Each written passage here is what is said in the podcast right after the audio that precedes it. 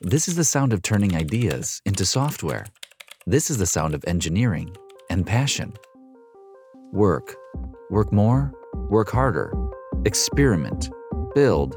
Break. And build again. Write code. Improve it. Job done. Celebrate. Insurance, finance, retail, defense, robotics, energy. Amethix. Welcome back to another episode of uh, Data Science at Home podcast. I'm Francesco, podcasting from the regular office of uh, Amethix Technologies based in Belgium. Today, I'm not alone. Indeed, I am with some people from uh, Dataiku.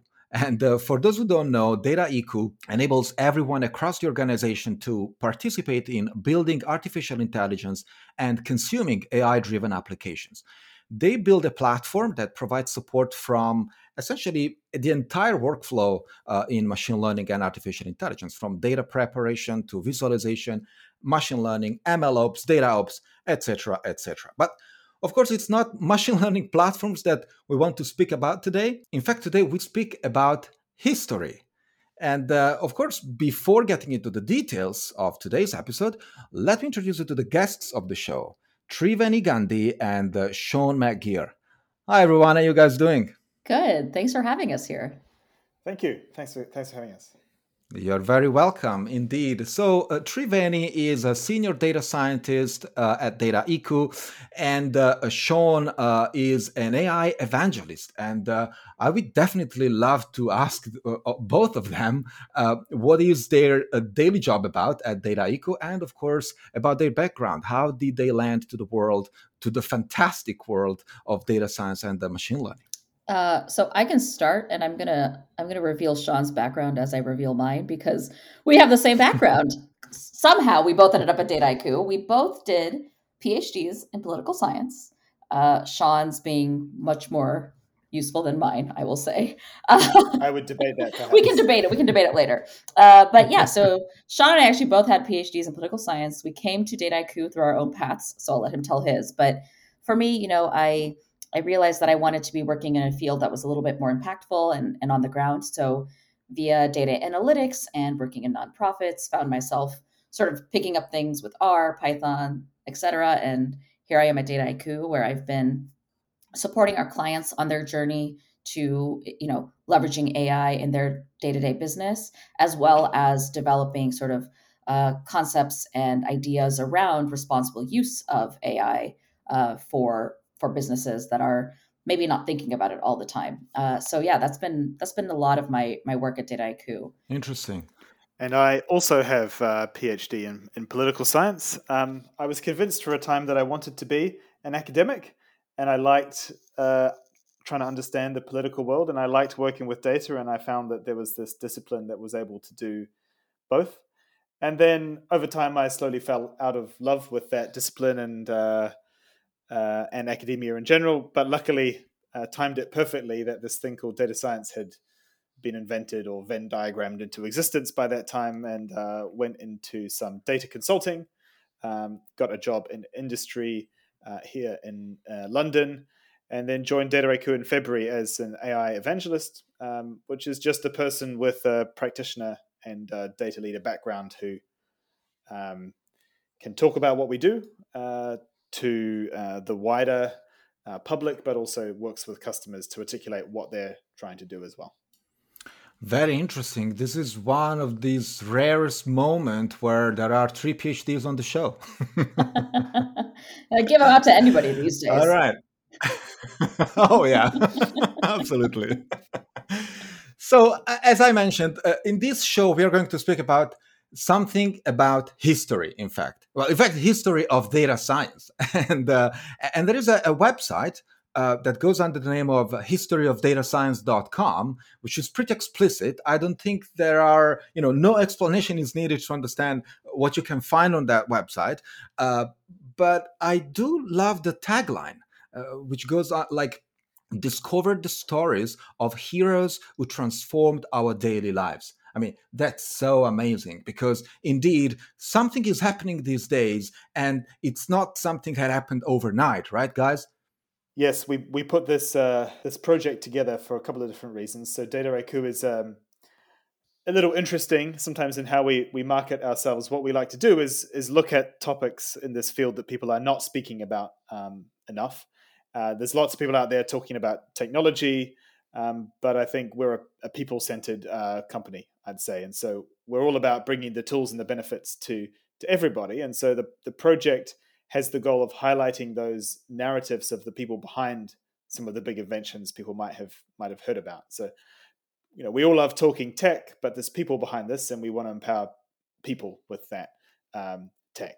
And we wanted to reach people uh, with the project. It's a website, but also a really nice uh, book, graphic design uh, novel, um, who may not know the history as well. Uh, and the interesting thing about the stories we collected, uh, you notice two very interesting things about about them all. Whether you look at you know Ada Lovelace or Thomas Bayes, Katherine Johnson or Ross uh, Ihaka, often they spent a lot of lonely uh, years out on a limb being railed at by some kind of establishment who didn't want to listen to them think about bayes' theorem uh, how long it took not just to be you know computationally feasible but to be taken um, seriously so all of these people were sort of innovators but they weren't always taken seriously at the time but the other thing and the important thing and we'll talk about it more today is um, where we are today is is interestingly a product of uh, the diversity of scientific approaches that were taken. So you look at uh, all the people who contributed; they came from such different fields. Um, but also, there's a, a lack of diversity, uh, as there is in in many other things in life, in the people who who have decided what innovation is and who should get the credit for those inventions. So we wanted to put some stories in a very nice book. Customers like it when we leave it behind uh, at an event. Um, we expand on all those themes in the website and it's really just to get more of that nitty gritty history of, of the individuals and the field uh, in the minds of more people so that we can we can change the future uh, as we and others uh, push the tools of AI into more people's hands. 100%. And uh, uh, to be honest with you, being a, a technical person myself, uh, I find that you know, first of all, there were many people I personally didn't know by looking at the website. Me too. Me too. Uh, yeah, which is which is, I mean, it's it's not it's not incredible, but there are a lot of people that, of course, are not on the mainstream of things that we see and we use every day. I mean, algorithms for my personal case, of course, but I also think that things are much more are much nicer when you understand when you know their history. Uh, how did we get here? Uh, that's what I find really fascinating. So, I mean, how did you guys come with uh, come up with the idea of putting together all these major events in the field of data science? And and I guess my next question, uh, actually, I would like to merge that in in this is is this a kind of never-ending pro- project? Because you know we are writing history as we go, right? Yeah, I think that what's really interesting about this project is that it is a living project. You know, it's not a book that we wrote and now it's just out there forever and ever and it's never going to change you know we have a website historyofdatascience.com where we're constantly adding new innovators to to our pages so that you can go back and say all right i want to look at everybody from as early as the the 17th century to now um, and who's coming up in in this field so it's it's a living history and by knowing the the you know the past we can actually build a better future. And so it's it's not a sort of stagnant thing for us. Yeah, and I'd add that um, you know we, we all know any technology can be misused, right? And so we, we kind of view it as our responsibility as well because we're all about making AI an everyday thing and putting those uh, tools in the hands of more people. We think we have a responsibility as people who have that mission to also um, educate everyone about the history uh, of of the tools. Not not everyone that we highlight is an entirely pleasant character with the with the benefit of of, of hindsight. So we really want uh, people to know uh, where the ideas come from, what how they were developed, what they were used for, and how they can be used responsibly um, today. And so, yeah, if you understand that history, you're going to be you know more likely to repeat uh, the good parts of it. That's very true. Who, who, do you think is gonna is gonna enjoy the most uh, the, the, the content of the website uh, between, for example, technical people, non-technical people? Uh, what do you think is the right target? well, as we already all acknowledged, there were many people that we had not heard of. So it's it's always interesting to find more stories. But I think if you just view this field as you know tapping away on the keyboard and churning out churning out models, you may not find it uh, uh, that interesting because it's not a textbook about how, how to do that. It's you know it's it's uh, stories about where these people came from and where these ideas um, came from. The interesting thing about looking back to where ideas came from is that you can sometimes generate new ideas out of seeing those those patterns. So I'd say it's for the people who who really are interested in in what's next uh, and and how to spread this this technology wider. And and the good part of it, I, I suppose, is that you don't really need to know uh, you know to to have technical knowledge to understand the content of the website which is also you know a first step towards let's say democratization of uh, of data science in a way right?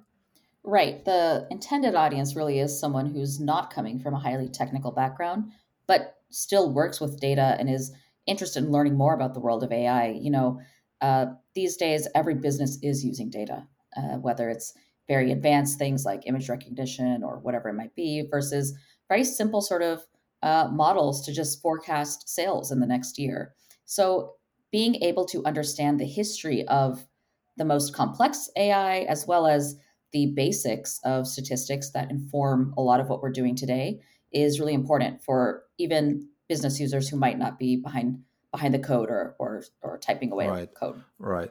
Well, I'm definitely uh, stating the obvious now, which is, you know, the fact that data science and, and machine learning, artificial intelligence how we know them today uh, would have not been possible without the many discoveries from the past, right? Uh, my question is, I guess, uh, who do you think has contributed the most to AI and machine learning as fields as we know them today? Well, I think the the website does highlight a lot of the sort of historical names that if you are in the you know the world of machine learning, you know about things. People like you know Alan Turing and Yann LeCun and the rest. But what's interesting to me are the people that we might not talk about all the time, but are actually highly influential in the space, and they're much more recent um, in their sort of in their um, support for this field. So Andrew Ng is one of those people that maybe straddles that divide. You know, that it's a his name is uh, is is pretty uh, well known. Uh, obviously, co-founder of Coursera and a leading light in uh, the spread of deep learning to all kinds of new domains, and has moved on to to other uh, endeavors as well. It's really interesting um, turn in what he started to focus on. So he started talking a lot more recently about how important data is for the for these models. Uh, obviously, early on in the development and the spread of deep learning, uh, everyone, including uh, Andrew Ng, was um, talking about architecture and the history of these ideas and how they map to ways that we think the brain works and how we can do that. And I've I've done two of his um, Coursera courses to demystify the insides of deep learning for myself, which was very uh, very useful. But I think every person working at the theory level, which I think he did for a while, the more they confront business problems and real world challenges, the more they realize what else matters. And one of those things is you know the, the data that you start with is highly determining of uh, the model and the outcome that you end up uh, producing or, or reproducing. Uh, yeah, and I think someone else that we kind of know about, but we haven't ever ex- really explicitly talked about, uh, is someone named Fei-Fei Li. And she was actually uh, sort of the original creator of the ImageNet database, which, of course, we know has problems, uh, but she's you know acknowledged those and has has become a, a really vocal voice in bringing diversity into AI, into STEM, as well as um, creating more human centric approaches to AI. So her work has been really pivotal as well for the development of AI, um, especially when you think about computer vision. Well, as someone who you know invented a technique and you know uh, helped spread it, but you know for us it's always interesting those people who have that reflection to to know when they've hit the limits and to recognize that and then actually change the course of their career and what they're researching on uh, to to try and correct some of those shortcomings. Right. And it's funny because some of those shortcomings were uh, found by the other two women I'd like to mention as, a sort of pivotal and seminal pe- people in this field, uh, Dr. Timnit Gebru and Dr. Joy Buolamwini, who are both uh, incredibly talented computer scientists that actually discovered a, a number of sort of data issues with ImageNet. Um, going back to what Sean was saying, was that the data itself was biased. There weren't a lot of representations of people of color, of women of color, and as a result, ImageNet was not able to actually accurately, uh, uh, you know, classify people of color with with the existing data sets. So their work on that, bringing that story to life, um, and all of the sort of subsequent uh, activism and work they've done. Um, as we know, Dr. Gebru was right publicly fired from Google because she took a stand, uh, and so the, their I think their sort of pioneering in this sense is really critical as well, and forms a foundation for the the future history of AI. Yeah, I cannot agree more. I mean, uh, in fact, the entire field, and uh, you mentioned, of course, computer vision. And uh, here I'm going to respond with, for example, deep learning technology. It's something that in the last few years has been and still is something extremely experimental. So, uh, you know, going in the world and say, I found a solution is kind of a big step because people are experimenting pretty much every day with uh, uh, with these new models and with these new technologies.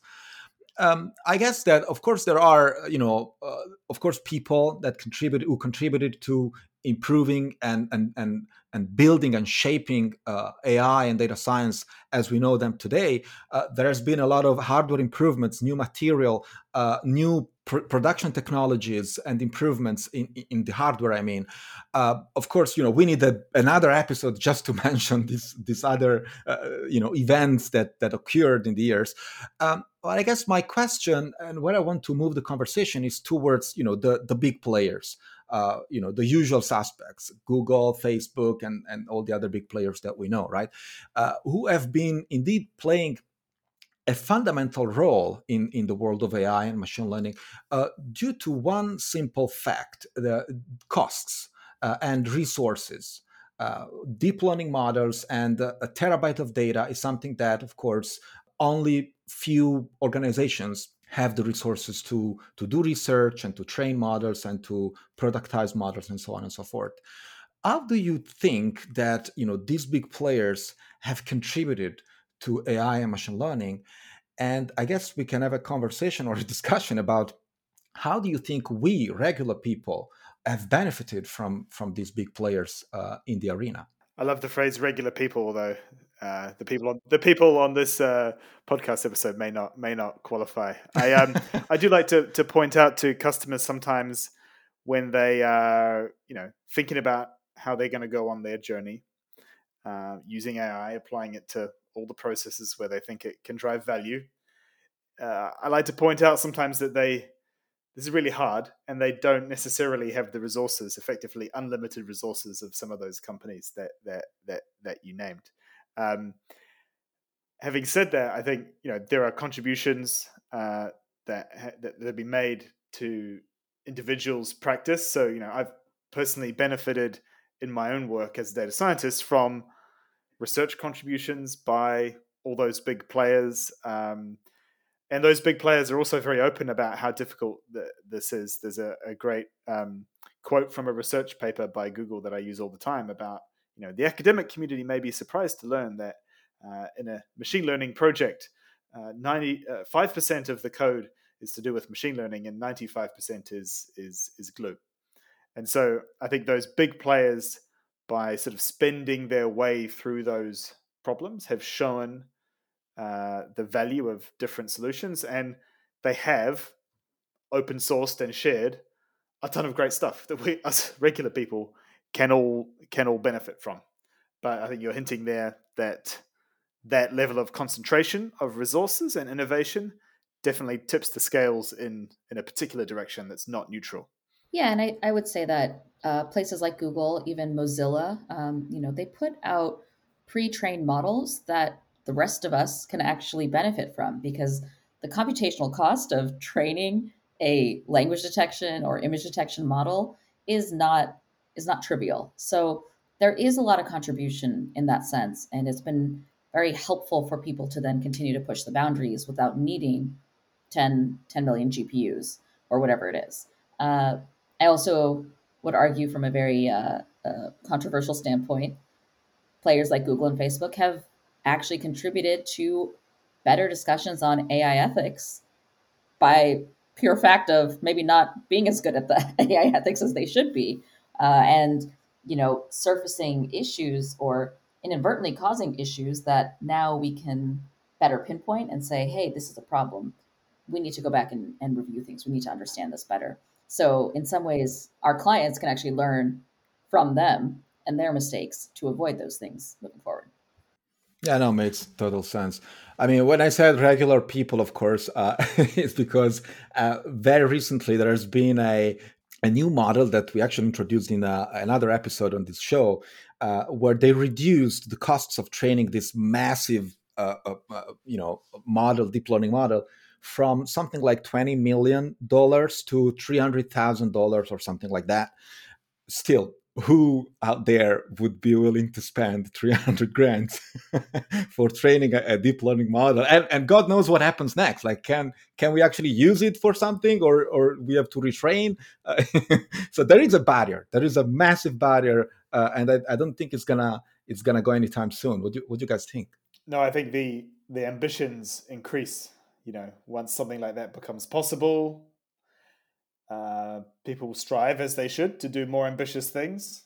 Um, but I think, as you said, there's a there's a cascade effect that you know there's not probably that many companies who you know even with that more than you know ten times improvement in cost can uh, can now do it themselves. It's it's further down the chain, right? When because of that something else is possible uh, that many others can can benefit. Certainly, many of our customers, if we told them that um, to do something to, to, to, to, train a model was going to cost that much, they might um, look uh, a little concerned. But we do know that many of our customers use some of these pre-trained models as part of a workflow. Uh, we do that internally as well. Um, for some image recognition tasks, it's really great to start with the hard work that um, a huge player has already done, and then you know find out how to adapt uh, that for a more specific purpose. And that's you know that's a great way to benefit from the investment by others. I would also argue that the you know the three hundred thousand dollar model or the training of that might be really interesting from a purely sort of research or um, big data point. But the majority of people using AI today don't really need that kind of model uh, to be built from scratch for them. There are open source resources. There are plenty of things they can do, and there are plenty of things that are AI that we don't really classify as such. So um, you know, when we think about AI in the enterprise, we like to think about, oh, like Google and Facebook and Netflix. But there are plenty of uh, enterprises that are not those those guys that are doing really interesting work with AI without needing to spend 300k on GPUs or whatever. And, and of course, I'm gonna be biased here, but pun intended. no, but most of most of the time, these small players actually have to find way, eh, let's say, smarter solutions, uh, just because they don't have access to, for example, the ton of data, the ton of infrastructure, uh, you know, to make things faster or even feasible. And so they have to find, you know, they have to be more creative. Let me put it like that, uh, in finding, you know, better solutions that that work uh, anyway. Uh, so yeah, it, you have a point there. Whew, so we made through the, the big data space, that's for sure. Uh, I think there is one more thing that I would definitely love to know your opinion about, which is uh, ethical AI and uh, you know it's i see already. I, I, don't i don't have an opinion on that. Well, what? No. So it's just technology. What's what, what's it? triveni for those who don't know is pretty much into that field uh, thankfully because i think that we need way more more and more people uh, in you know thinking about and and enforcing ethic uh, in uh, production of AI models and uh, uh, data manipulation strategies and and etc. So it is very important. Uh, a, a, lot out there, a lot, a lot more people out there already speaking these these days, these these last few years, probably uh, about ethical AI, explainability in AI. Um, are all concepts that uh, we are hearing much more about. And so back in the days, there was one, I mean, in the days like a few years ago, uh, people were pretty much uh, uh, accuracy oriented, model accuracy oriented. Uh, so that was the only metric that uh, you know we were considering uh, to measure the quality of a model. Today there are other metrics and that that we have to use. Is that model ethical? Is that uh, data really representing uh, that particular population? So, Triveni, I, I don't anticipate anything. I, I let, let you speak and give you the space that you deserve to make us familiar with these concepts and this field. Oh, thank you. That's that's very kind of you. Yeah, I think that you know the concept of ethical AI is very broad, and it can get really hairy because then what is ethics? What is right? What is wrong? These are all questions that then are are what one has to grapple with. Uh, but what you can do is start at a very baseline of does this model work equally well for all of the different subgroups in my data set, right? So if I build a model and the accuracy is 95%, woo, let's go. But then I look in and I see that actually the model's really accurate for men and horribly horrible at predicting correct outcomes for women maybe this isn't actually a good model. So those are the baseline questions that we can start asking in the space around, you know, AI ethics broadly and really thinking about creating fair and balanced uh, models as well as looking through our data for those biases that we know are going to be there and being able to explain why is this model you know doing what it's doing um, and not putting this black box there so i think something that's uh, really critical here is that there are a number of sort of people who have brought these topics to light. You know, like you said, this is not something new. So there are a lot of aspects to AI ethics, and you know, these are just some of the very high level points that I can I can point out. But um, it is a it is a deep and wide field, and one that's gaining more and more traction. Yeah, absolutely agree. Uh, I I think I, I haven't found an ethical AI crusader on the on the website, uh, History of Data Science. Uh, or am I missing something? Uh, yeah, actually, uh, we do highlight some of these ethical crusaders. Uh, and these are folks that are actually trying to change the way we develop our AI, the way we apply it. Uh, but you're right that a lot of people who are data scientists in the field don't know about these these folks or their contributions. Um, and so, one way to think about it, right, is to look at the rebels against the history written so far. Uh, the folks who are looking back and saying, hey, you know, we did this wrong. We need to uh, do better moving forward so that we don't have to, so we don't repeat these mistakes. Uh, and if you need examples of AI gone wrong, you know, there are thousands of articles about this algorithm, that algorithm, this thing, uh, all, all going south. So that's not hard to find. But the question is, what do we do about it? And uh, there are a number of crusaders out there. You know, I could I could literally sit here for an hour just listing names for you, and I won't do that, even though I really wanted to. I mean, this could we could just go on and on, but um, just for right now, I want to highlight a few names. Um, you know, we we mentioned Dr. Gebru and Joy Buolamwini's contribution in the space and what they've done, um, but also there are a number of people in the research space that have been bringing forward important concepts. Uh, computer scientists like Arvind Narayanan, who is a uh, professor of computer science at Princeton, and he's actually, you know, proposed not only more principles around fairness for machine learning, but also questions around web privacy, um, stopping sort of tracking tools that are that are following us on the web, um, and the broader question of like dark patterns when it comes to our data. And then, uh, similar in a similar vein, uh, in sort of the part research, part applied space is Dr. Rachel Thomas, who is a professor, um, I believe, in Queensland. Yes, Queensland University. And she actually founded the Center for Applied Data Ethics at the University of San Francisco.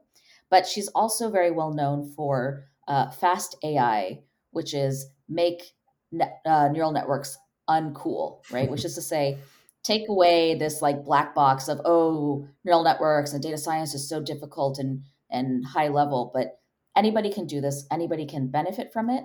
And anybody can also use AI ethics in their data science practice. It's not some like uh, unsurmountable task. Yeah, for me, that's really important. Um, the you know the the individual practitioner matters a lot here. So um, I before data science existed and when I first worked with data, I was uh, working in an official statistics agency on the census.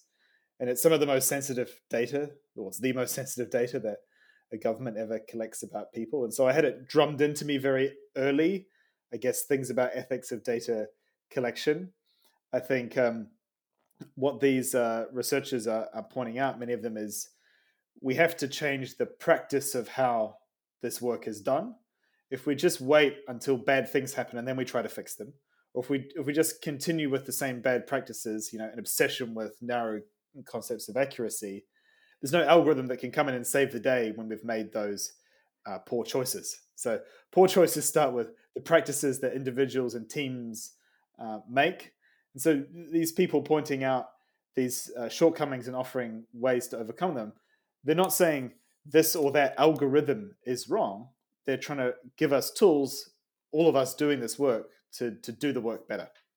Yes, I think that many people out there, myself included in the first years, uh, have been forgetting about the human factor uh, in artificial intelligence.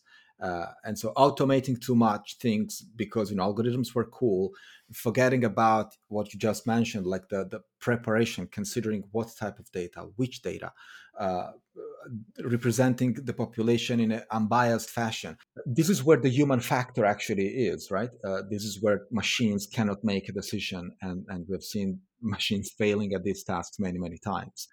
So uh, i think that's a great point francesco right? Because there is a human factor. There are all these considerations when it comes to understanding the problems with our data science. And oftentimes we don't even realize them because, you know, uh, Sean and I come from a social sciences background. So we, we've been thinking about these things for a while, but the average data scientist might not be. So um, the sort of last person I wanted to mention as a crusader in this space, you know, one of many, uh, is Yeshi Milner, who's started the Data for Black Lives organization that actually is committed to researching the uh, impacts of algorithmic sort of oppression on people of color in the United States and worldwide, as well as um, showcasing how these algorithms could be improved, could be actually uh, made more inclusive through various techniques and uh, you know mathematical approaches that I, I won't get into here. But the I think the point here is that with the AI crusaders that that we're highlighting, uh, you know, on the website, on, on our blogs, all the rest, they are all focused on increasing the conversation so that the the average regular day to day data scientist is starting to think about these things and starting to question what makes sense for their use case, for their model. Um, should we even be building a model to predict if someone's going to commit a crime or not? Probably not. And, you know, maybe we wouldn't have thought about that if not for a crusader coming in and saying, by the way, this is kind of weird and problematic. Don't do this. So, yeah, I think the raising the conversation, raising the stakes, and offering the tools on how to do something about it is what all of these people are doing um, and doing quite well. Makes sense. So I guess I missed something. there are ethical AI crusaders on on the website, and uh, I really invite the listeners again. Uh, historyofdatascience.com. Of course, as always, we'll report the links in the show notes of this episode. It's an amazing website. I I found a lot of things that I didn't know before. There's always stuff to learn, that's for sure. And that website really helped me out uh, in getting familiar with the unknown uh, people who really made my day many times in artificial intelligence and, and machine learning. Guys, I think that we are at the classical question of this show, uh, which is, in fact, how do you guys see uh, the future of AI? Uh, what do you think is going to happen? What should we expect in next five to 10 years? So I'll give you the space, enlighten us. I guess one of my pet projects in general is always taking hype down a notch. Um, so, you know, much of what is written about and many of the forecasts about what's coming soon are, are written by big players, a certain elite who have access to to people and resources. Um, that allow them to do amazing um, things. I personally think we're quite a long way off any kind of artificial general intelligence uh, killer robots kind of scenario because I've seen and built things that didn't work very well, and so I just uh, I'm deeply skeptical about uh, the machine's ability right now to to take over the world, and that's just a massive kind of I think distraction of the value that is available across large organizations, small organizations, for individuals to you know take these techniques and apply them to problems big and small, and that's really what you know drew me to work at Dataiku because that's what that's what we're about. You shouldn't need to have access to those unlimited resources, and so. Uh, over the next five, ten years, we're just going to see the entry barriers come down. And as the entry barriers come down, more voices will get in the room. And some of these issues that we've been talking about, hopefully, they don't require as many crusaders uh, to bring them to our attention because they're just the way we do the work, um, hopefully, soon.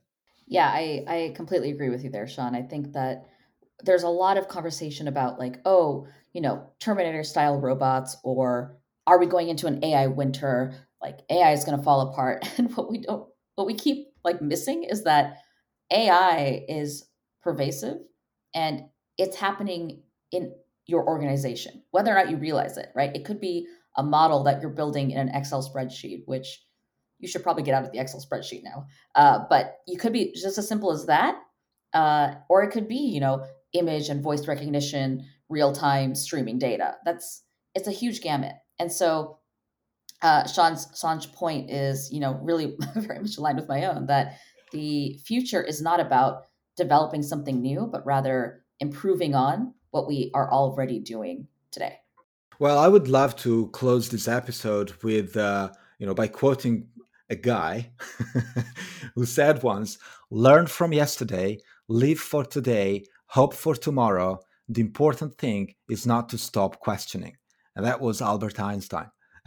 so the reason I'm, I'm mentioning this is, uh, do you guys think that uh, there are some analogies with uh, data science and AI? Definitely. When I was leading a data science team, I we often joked about um, how we should print a T-shirt for ourselves uh, that would say "No answers without questions," because a lot of people who invest in data and AI they think that you put some money in a machine, you pull a lever, and like out comes a perfectly formed insight. I called it the insight machine. And That's not that's not how it works. And so, questioning um, our data, questioning ourselves, our approach, our results, that kind of deep skepticism about everything you think you might have found is, I guess, part of our training, Triveni. So it comes very naturally to us, but it it's not necessarily part of of the training of everyone who ends up in this field. Oh yeah, I remember being taught what's the puzzle? What are you trying to address, you know, before you get into anything. I will just say that this this quote is really great, Francesco, because it is kind of machine learning. Learn from the past, validate on today, and hope that it works tomorrow. Uh, but then the important thing is to not stop questioning. The important thing is to not stop interrogating that and making sure that it's relevant, it's fair, it's useful, and it's needed. Um, I think you know there's there's a lot of things that we can ask ourselves and not have to take blindly as like oh a machine said it, the computer said it, uh, and so keep questioning and and in my my my life mo is challenge everything. So this this just kind of works for me overall. Yeah. So yes, these are principles that we should apply indeed in uh, uh, everything from machine learning to life in general. That's for sure. Well, thank you very much for uh, for being on the show, guys. I really appreciate that. I'm sure that the listeners of this podcast will enjoy listening to this as much as I enjoyed uh, having this conversation with you.